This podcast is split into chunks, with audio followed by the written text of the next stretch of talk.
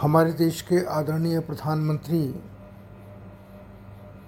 एक बात बार बार कह रहे हैं और इन दिनों जिस संस्था में जाते हैं, उसमें कह रहे हैं, आपदा को अवसर बनाना चाहिए। और उनका मानना है कि भारत भारत हर आपदा को अवसर में बदलने की क्षमता रखता है। जिस अवसर का वो ज़िक्र कर रहे हैं, उसमें एक उनका कहना है कि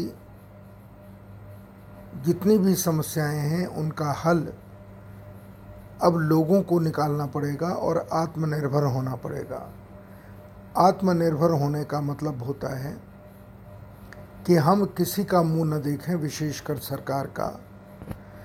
हम अपनी रोज़ी का, रोटी का, पढ़ाई का, स्वास्थ्य का इंफ्रास्ट्रक्चर का खुद इंतज़ाम करें।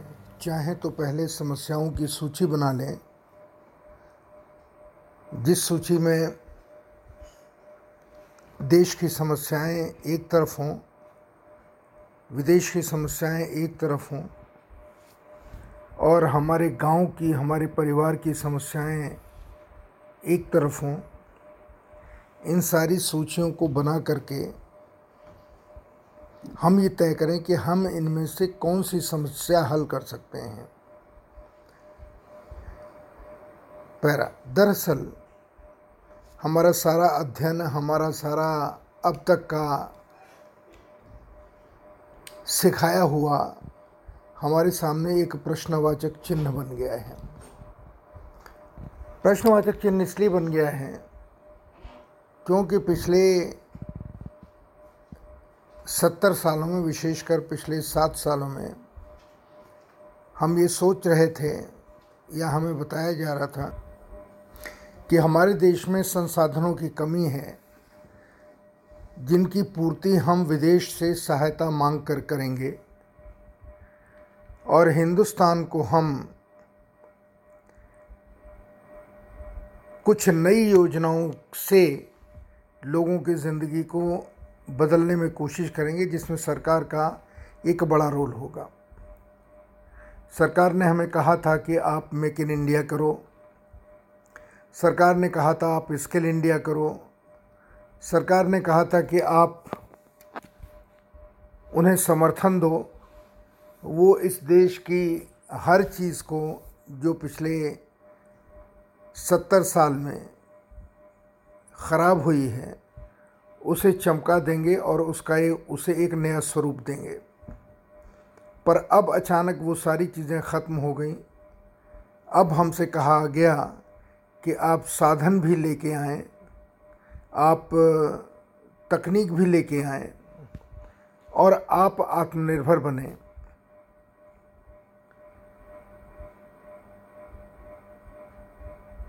आत्मनिर्भरता की शुरुआत कहाँ से हो? ये भी अब सरकार हमें सलाह नहीं देगी। ये इसका भी तोड़ हमें ही निकालना पड़ेगा। अब वो तोड़ चाहे दिल्ली बम्बई जैसे शहर में रहने वाले लोग हों या किसी दूसरे छोटे या बड़े महानगर में रहने वाले लोग हों या गाँव में रहने वाले लोग हों, अब उनकी कुशलता पर या उनकी होशियारी के ऊपर निर्भर करता है कि वो अपनी शुरुआत कैसे करें। पैरा। बीमारी का मुकाबला भी करने में अब सरकार साथ नहीं देगी। बीमारी का मुकाबला भी हमको अब अपने घर को ही अस्पताल में बदल कर करना पड़ेगा।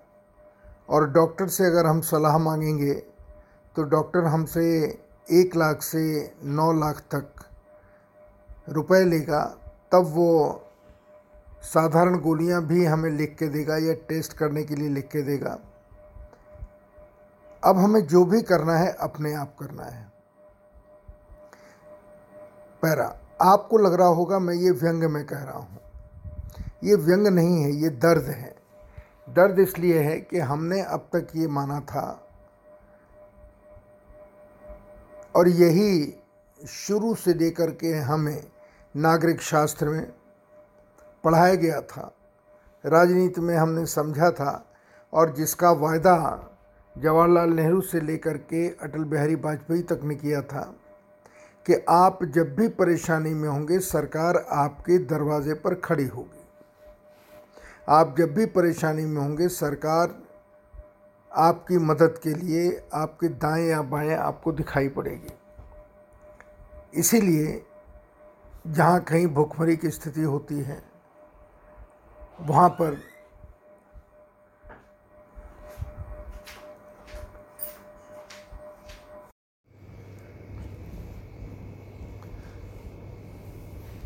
इसको नए सिरे से लिखिए। जहाँ कहीं भूख की स्थिति होती थी या अन्न कम उपजता था हम सरकार से अपेक्षा करते थे कि सरकार वहाँ पर चाहे वो प्राकृतिक आपदा हो या मानव निर्मित गलती की वजह से पैदा हुई आपदा हो, उसमें सरकार साथ देगी।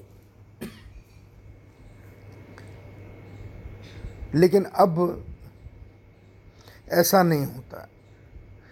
सन नब्बे से पहले सरकार ये कहती थी कि हम तुम्हारे ज़िंदगी के लिए जो साधन मुहैया कराने हैं, उसकी ज़िम्मेदारी हम लेते हैं।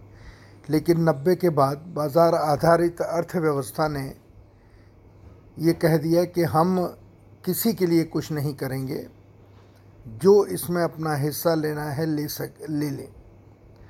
भारत की अर्थव्यवस्था, भारत की सामाजिक व्यवस्था, भारत का टूटा हुआ साहस, बिना सरकारी सहायता के, जिस सरकार को देश के लोग अपनी मदद के लिए चुनते हैं, अपनी ज़िंदगी को खुशहाल बनाने के लिए चुनते हैं, वहाँ से उसके लिए मदद आएगी। पर अब ऐसा लगता है कि ये सारी बातें अब कपूल कल्पना के रूप में बदल गई हैं। अब सिर्फ़ सोचने के लिए हैं, सरकार कोई मदद नहीं करेगी। पैरा। सरकार मदद कहाँ से करती है? सरकार मदद देश में पैदा उत्पादन के ऊपर लगे टैक्स से, या जो भी व्यक्तिगत कमाई होती है, देश की कमाई होती है, उस पर लगे टैक्स से सरकार जनता के लिए साधन मुहैया कराती है। सरकार विदेशों से या विदेशी बैंकों से उधार लेती है और उस उधार से वो नई नई योजनाएँ बनाती है जिससे कि देश के में उत्पादन बढ़े और सरकार उस कर्ज को वापस कर सके। इस मोटे बुनियादी सिद्धांत के साथ एक तीसरी चीज़ और थी कि सरकार भी कुछ काम करती थी, क्योंकि जब बैंक व्यक्तिगत हाथों में थे नेशनलाइज नहीं थे, तब बैंकों का सारा पैसा बड़े उद्योगपतियों के लिए इस्तेमाल होता था।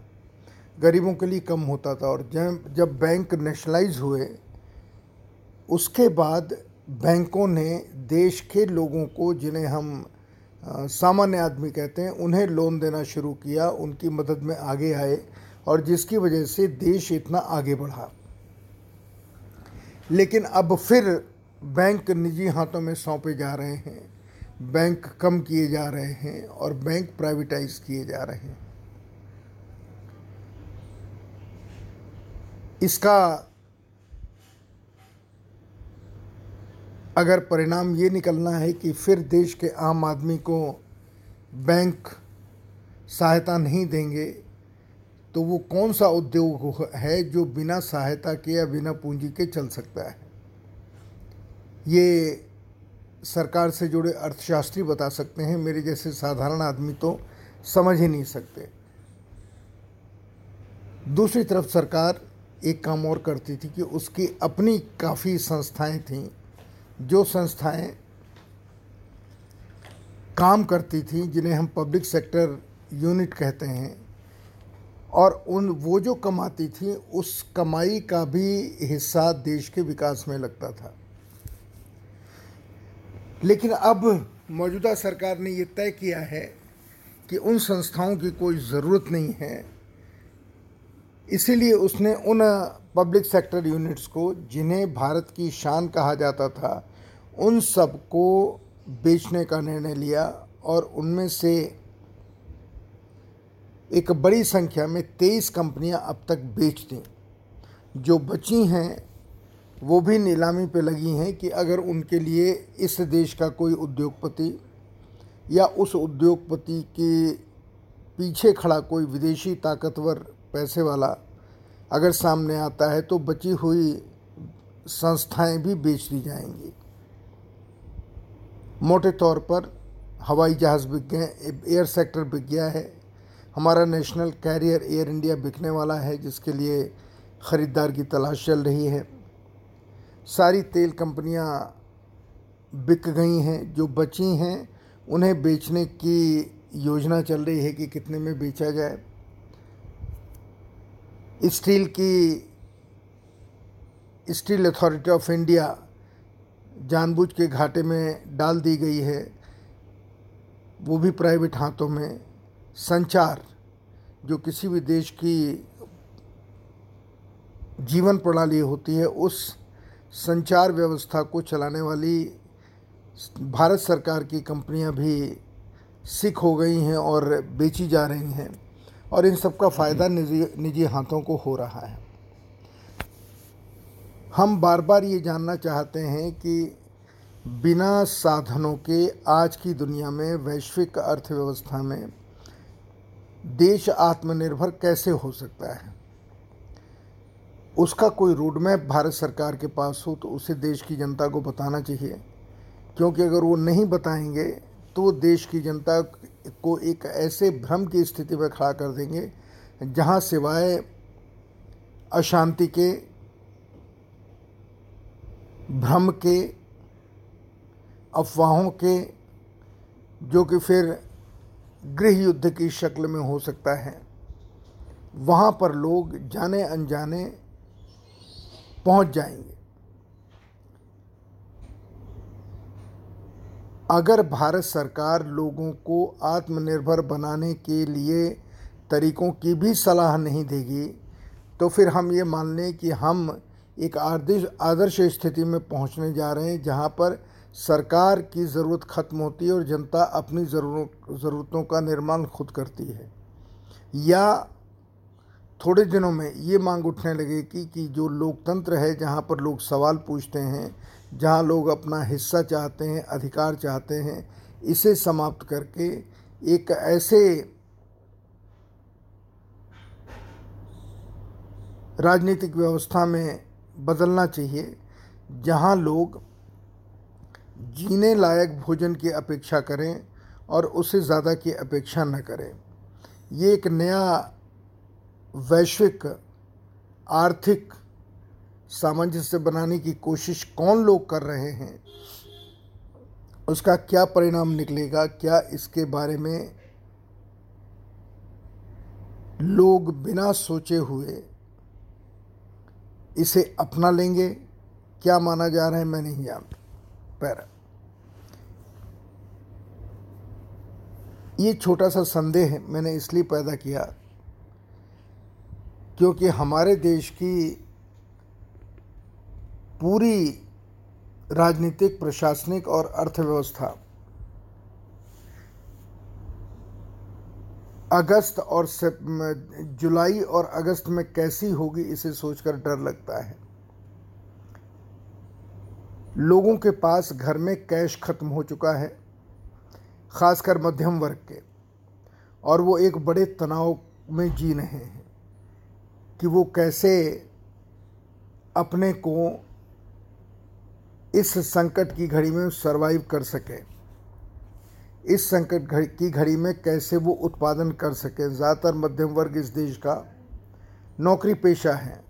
उसे अब तनख्वाहें नहीं मिल रही हैं, कम मिल रही हैं, और लोगों के पास नौकरी जाने का डर पैदा हो गया है।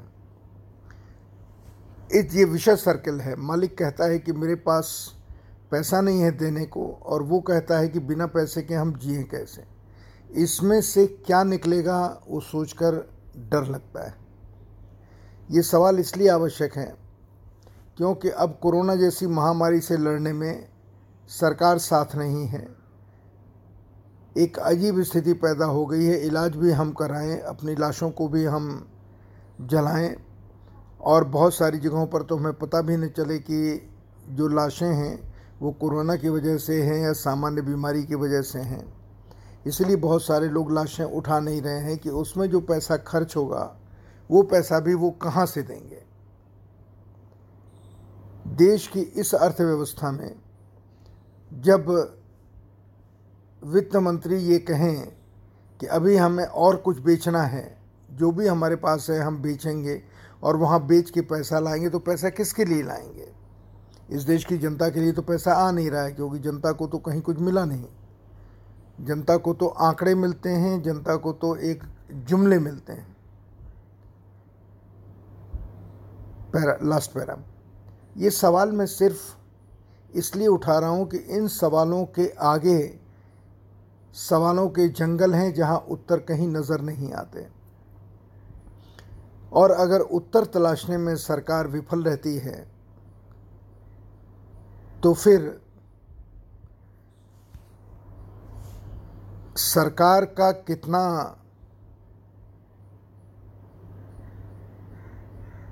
सारगर्भिता, सरकार का कितना रिलेवेंस बचता है, ये सवाल खड़ा होने लगेगा। आदर्श स्थिति तो यही होती कि आज सरकार पूरी तरह पर जनता के सामने इस दावे के साथ खड़ी होती कि आपको चिंता की ज़रूरत नहीं है। हमारे पास एक सक्षम प्रधानमंत्री है, एक सक्षम टीम है, सक्षम दिमाग है जो हमें इस मुसीबत से बाहर निकाल के ले आएगा। लेकिन ये भाषा हमें नहीं मिल रही है, हमें तो ये भाषा सुनने को मिल रही है। अब आप जो करें, अपने आप करें। पिछले छः साल, सात साल हम दुनिया से एक दूसरे भाषा में बात करते रहे और दुनिया से हम अपने देश में धन इसलिए लाने के लिए घूमते रहे कि हम नए सिरे से अर्थव्यवस्था को संवार सकें। लेकिन कोई हमारे यहाँ आया नहीं। इसके बावजूद हम कहते रहे कि हमारे पास बहुत दुनिया में सबसे ज़्यादा एफडीआई हमारे यहाँ आई। हम लगातार ये कहते रहे कि हमारे देश के लोग उन सारी योजनाओं को अपना चुके हैं जिनका वादा हमें सरकार ने किया था। लेकिन आज कहा जा रहा है उन योजनाओं का कोई मतलब ही नहीं है। न अध्ययन से कहीं कुछ मिल रहा है, न रिसर्च से मिल रहा है, न कोई अखबार या टेलीविज़न बता रहे हैं कि हम आखिर अर्थव्यवस्था में खड़े कहाँ हैं। हम आत्मनिर्भरता की तरफ़ बढ़ें तो कैसे बढ़ें? और इस देश के सत्तर प्रतिशत के पास, जिसके पास पहनने के कपड़े नहीं हैं अब खाने के लिए अनाज भी नहीं है। सरकारी संस्थाएँ उसके साथ ऐसे व्यवहार करती हैं जैसे वो ग़ुलाम हो, बंधुआ हो, उस मानसिक स्थिति में हम आत्मनिर्भरता की तरफ़ कैसे बढ़ें, ये सवाल तो दिमाग में उठता है। और अगर सवाल उठता है तो सवाल किससे पूछें? अब सवाल सरकार से पूछने का समय चला गया। क्योंकि अगर सरकार से सवाल पूछेंगे तो सरकार से जुड़ी राजनीतिक पार, पार्टी के प्रति संवेदना रखने वाले इतनी जगह उस सवाल पूछने वाले के खिलाफ मुकदमे लिखाएँगे। कि वो इतने परेशान होकर सवाल पूछने से तौबा कर लेगा? इसलिए सवाल देश से पूछना चाहिए और उन लोगों से पूछना चाहिए जो आत्मनिर्भर नहीं हैं और जिन्हें आत्मनिर्भर होना है। अच्छा है लोग आपस में सोशल मीडिया पर ये बात करें कि आत्मनिर्भरता का मतलब उन्होंने क्या समझा है, वो दूसरों को कैसे समझाएँगे और आत्मनिर्भरता का रास्ता उसकी शुरू, क्या होगा और उसकी शुरुआत कैसे करेंगे। ये अति आवश्यक है क्योंकि दुनिया में सिर्फ़ हमारे ही यहाँ आत्मनिर्भरता का नारा दिया गया है। दुनिया के बाकी देशों में छोटा हो या बड़ा हो, चाहे अफ्रीकी देश हो, अभी तक आत्मनिर्भरता का नारा नहीं आया है।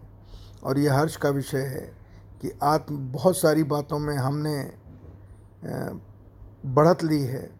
आत्मनिर्भर देश के लोग बने, इसमें भी हमारे ही देश ने बढ़त ली है। इससे अच्छी बात और क्या हो सकती है?